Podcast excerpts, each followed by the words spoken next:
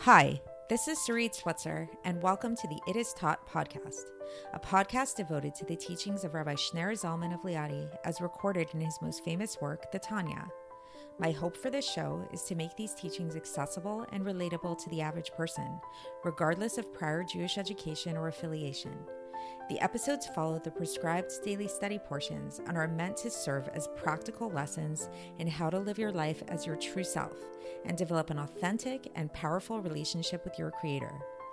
I have personally experienced the effects the study of this work has had on me, and I'm excited to share what I can of this knowledge with you.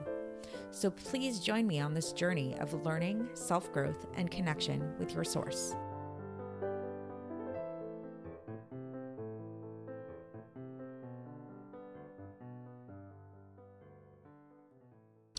Hi, and welcome to the It Is Taught podcast. This is episode 557 for the 13th of Sivan in a regular year. So, we are still in the relatively early portion, the beginning portion of this section of the Tanya known as the Sha'ar HaYichud VaEmunah, the Gate of Unity and Faith. And as mentioned previously, the first portion of the Tanya, Likutei Amarim, which we finished a few episodes ago, really focused on the human soul, on the Jewish soul in particular, and on the makeup of our souls and how this relates to our service of God. Now, in this new section of the Tanya, the focus really becomes on God Himself, on the creator, on our understanding to the best of our ability who the creator is, who God is, and what that means in terms of our worlds and the world that we live in. So it's a little bit more like philosophical in nature in that sense. And what's really tricky about this section is because the more we learn about God, the more we can really see how much, how little we can understand who God really is. So it's come up before in terms of defining God and, and how we perceive God and what God is and what is God. God is is God this old man in the sky with a long beard looking down on the world with benevolent eyes. Like we know that that's kind of like a childish rendition of God. So we know that we use different terms to define God. We there's actually many different names that we use for God in Judaism, each one that's descriptive in nature of a different aspect of who God is. So we also, even in English, we say that God is omniscient, omnipresent, omnipotent, all of these things. But really, truly, all of these terms, all of these names, as we'll learn and as we'll begin to understand, don't really truly define God in any ultimate sense. So, in searching for a quote unquote kind of definition of God or an understanding of God, one term that's often thrown around, and this is sort of alluded to in this like omni- omniscient, omnipotent, om- omni, whatever it is, is like when we say like all knowing, all powerful, all whatever, is it sort of hints at the limitless nature of God, talking about how unlimited God is. And that seems to be something that like most people can say like okay we we can't really like narrow god down to one particular trait like we can't say that god is just kindness we can't really say that god is just the creator we can't really say that god is just forgiving or just all powerful like these terms really are sort of like they, they they kind of we kind of get the sense that they they're only spe- speaking to a specific portion of God. So then what we can really say is that God is not limited, right? God can be all of these things. So that's what we're going to really focus on today and we're going to kind of bring like a little bit of like a like an exception to the rule, even in terms of God's limitlessness. So, how even when we say that God is limitless, how this too places a limitation on God, and this too is something which uh, which limits our understanding of God of who God is and our our understanding of what God is capable of. And the reason why we're bringing all this up and to bring it into context and why it's so essential for us to know this is in terms of our discussion about the world and in terms of our discussion about how it is that the world has an independent existence of its own, or at least it seems to have an independent existence of its own. Because in the beginning of this section of the Tanya, and really we spoke about this even earlier on in Likutei Amarim, this idea about how it is that truly ultimately at the most fundamental level of creation, there is nothing but godliness. And godliness is the essential makeup of everything in the world, and that everything in the world is totally and utterly dependent upon God, specifically God's speech, for keeping it in existence, something from nothing at all time. So the beginning of this section of the Tanya, the Sha'ar HaYichud V'Haemunah, began with this point where the Alter Rebbe demonstrated that in the Shema prayer, we're told to pl- plant it into our hearts that God is God and in the heavens above and on the earth below, there is n- no other. And we explain that this doesn't mean that, on the simple sense, which it sounds like it means, that there is no other God, but it's to say that there is nothing other than God. So, really, God is truly the only true reality. So, then the the big question that comes up with this, and this is what the Alter Rebbe has brought up several times already, is if this is true, that everything truly is godliness and nothing truly has its own independent existence, how am I able to say these words? How are you able to hear these words? Why do we feel like we have our own independent existence? We we see that it's really we're left with this like really weird paradox where it's like on the one hand we say that there is nothing but God, but on the other hand we see very clearly that in the Torah, which was written by God, and we know that the Torah and God are one, the Torah begins with a passage that says God created the heavens and the earth, which means that something happens. There was some kind of creation. There is some kind of creation. There is some kind of something other than God, or at least this is how we perceive things to be. So, how is this possible? And so in this Tanya right now in this section, this is the point that we're that that the Rebbe is coming to address. This is the question that he's coming to answer, and the way that he's gonna that he answers this question is in this very point of understanding that as much as we say that God is unlimited and God is beyond limits, He's omnipresent, He's omnipotent, and with all this means that He has this ability to create anything, do anything. There's also another element of God, which is just as amazing, if not more amazing, than all of these very expansive abilities that God has. And that's his ability to limit himself. And that's his ability to hide himself, constrain himself. So it's like there's like that famous question of can God create a rock that's too big for him to move? I think that's like the famous philosophical question. And this is kind of like the question that, that the Rebbe is bringing up here is this exact point. And that what we'll learn is that in a sense, yes, God is so great that he can actually create a, a, rock that he can't move, so to speak. So, well, it's it's a little tricky the answer to this because it's it's it's not so simple as we'll learn, but um this is the basic point that's going to be addressed.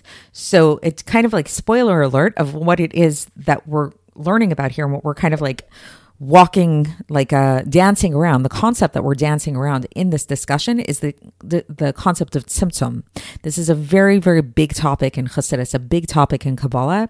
There are actually many different theory many different opinions throughout kabbalah as to what the tzimtzum means. The tzimtzum is the contraction of god's power. And was it literal?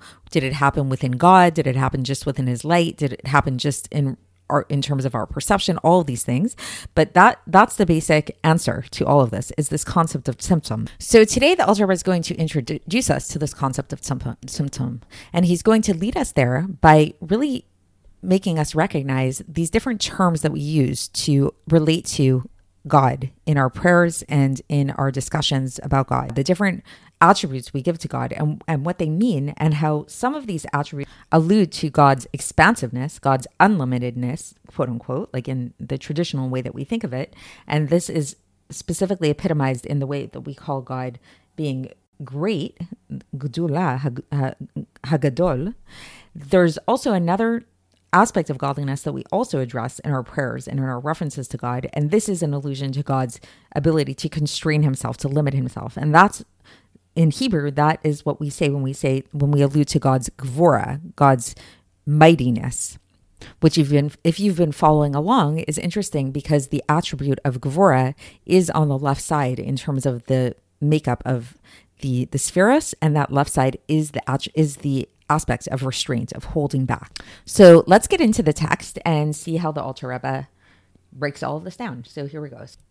Yesterday, we left off uh, really focusing on this attribute of God's greatness, on the attribute of, of the Gedula of God, the uh, how Hashem is Hagadol, the greatness. And how we talked about that, what this really means is that God is in his greatness, he creates the world. Like this is his attribute of chesed. This is his attribute of giving, of expansiveness, and that the nature of something which is which is a like a giving person or a giving entity wants to give, wants to influence others, and that's where the attribute of that's where the ability of God to create the world comes from is his attribute of greatness. And so now the Alter Rebbe goes on and he says that just like we say we we praise God in this way when we call him great because we understand that no human being can create something from nothing and vivify things in the way that God can, right? And so that's what we specifically mean when we're alluding to God's greatness is we're saying we recognize how great God is, that he's unique in the sense that he is the only one that can truly create something from nothing and vivify this thing. And the Rebbe says that this attribute, this ability of God to be able to create something from nothing and vivify his creation, is something which is above our intellectual capacities as creations to really understand. So it's like we can talk about it, we can talk about how God creates the world something from nothing, but it's not something that we can really relate to. It's not something that we can truly, if we're honest with ourselves, say that we can understand because this is something which is above the intellect of created beings. And this and the reason why is because this comes from the attribute of God's greatness, God's gedula. And the Zohar teaches us that God and his attributes are united in a simple unity with, with an achdut pashut, as it's called in Hebrew, a simple unity. And in the Zohar, it's the way it's written in Aramaic is the ihu v'gal chad, that he and his attributes are one. And so now, says the Alter Rebbe, that just like we can't understand as created beings God's greatness, which again, if we wanted to define what we mean by God's greatness, is God's ability to create something from nothing and to vivify that thing which He's creating. As is written in Tehillim, chapter 89, verse 3, Olam chesed yibaneh, the world was created through the attribute of kindness. So again, this this ability, this expansive nature of God, God's greatness is this giving is this uh, is this creation something from nothing. So the same way that we can't understand this truly in our mind so too can we not understand another attribute of god which is what is that other attribute of god? God's gevura god's mightiness. So if we say that god's greatness god's gedula is synonymous with god's ability to create and to bring things into being something from nothing then what is god's Gvura, God's mightiness synonymous. This is synonymous with another term which I mentioned in the intro, which is God's ability to letzamtzem, to constrict himself. So this attribute of tzimtzum. So what is tzimtzum? Tzimtzum is the, yeah, it's the ability to constrict his influence, to constrict this vitality. So it's like, on the one hand, God is creating the world, and this is he's influencing the world and this is his level his attribute of his gedula his greatness.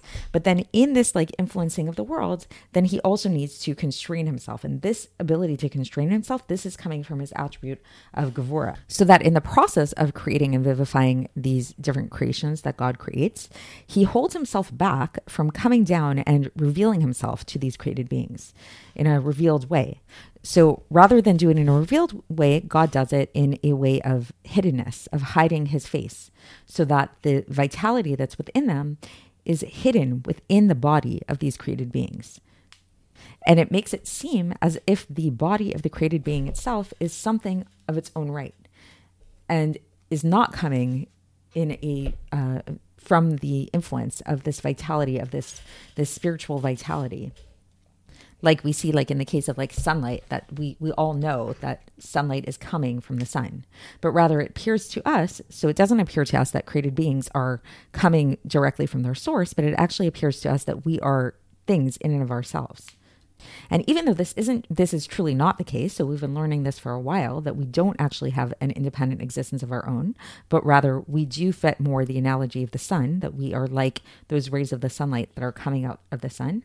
Nevertheless, this attribute of God's gvura, God's mightiness, is this ability that he has to constrict himself, to letzamtzem this chayut, this this spiritual vitality which comes from the spirit of his mouth, and hide it so that the body of these created beings will not nullify in their source, so that they won't just disappear.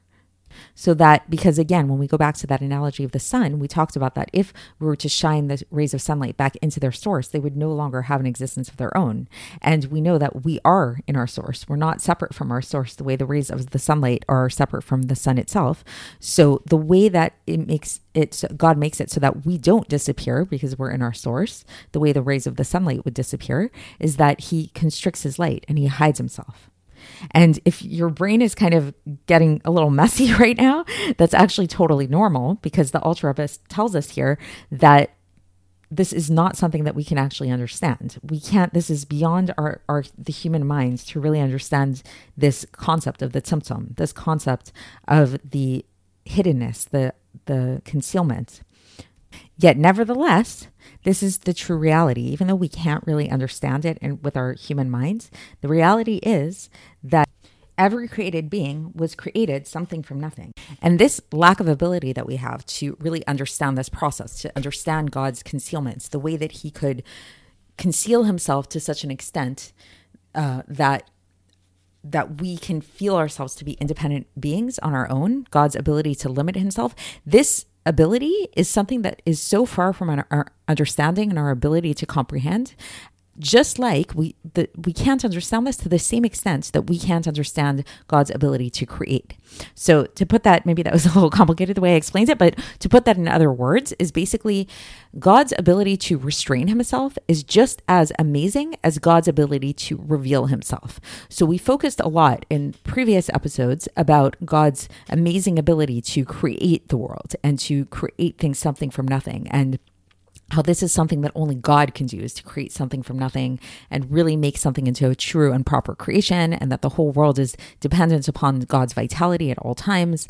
And this is very amazing. And we really, it's so amazing, in fact, that it's not something we can actually understand with our human minds, the extent of what this means. So, too, is it equally amazing to understand how much God conceals himself and constrains himself in order for there to exists something apart from him.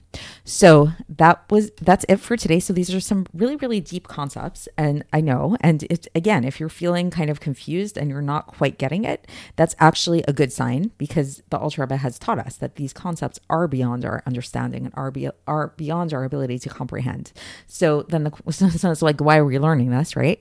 So it's like we we should learn these things because we're supposed to use our mind to the utmost to try to understand these concepts to the best of our ability and infuse our minds with these godly ideas, even if they're not quite in our comprehension. Even if, the, if we can't ever actually grasp them, that should not stop us from trying to achieve that level. Because it's not necessarily about the goal of ultimately getting there and ultimately understanding it so much as developing an appreciation for how much it is that we don't know and for really expanding the limits of our minds in this way of trying to get there as much as we can. So that's it for today, and we will continue tomorrow when we conclude this chapter, and I'll speak to you then. Thanks for listening to the It Is Taught podcast, hosted by Sarit Switzer. This podcast is dedicated in loving memory of my maternal grandfather, Avraham Yitzchak ben Binyamin HaKohen of blessed memory. Music by Shoshannah.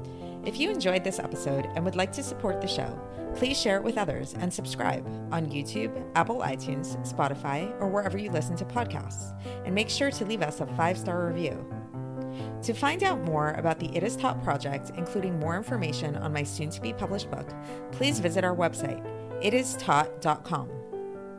To catch the latest from me, follow me on Facebook, Instagram, and Twitter. Looking forward to speaking with you tomorrow, and until then, have a great day.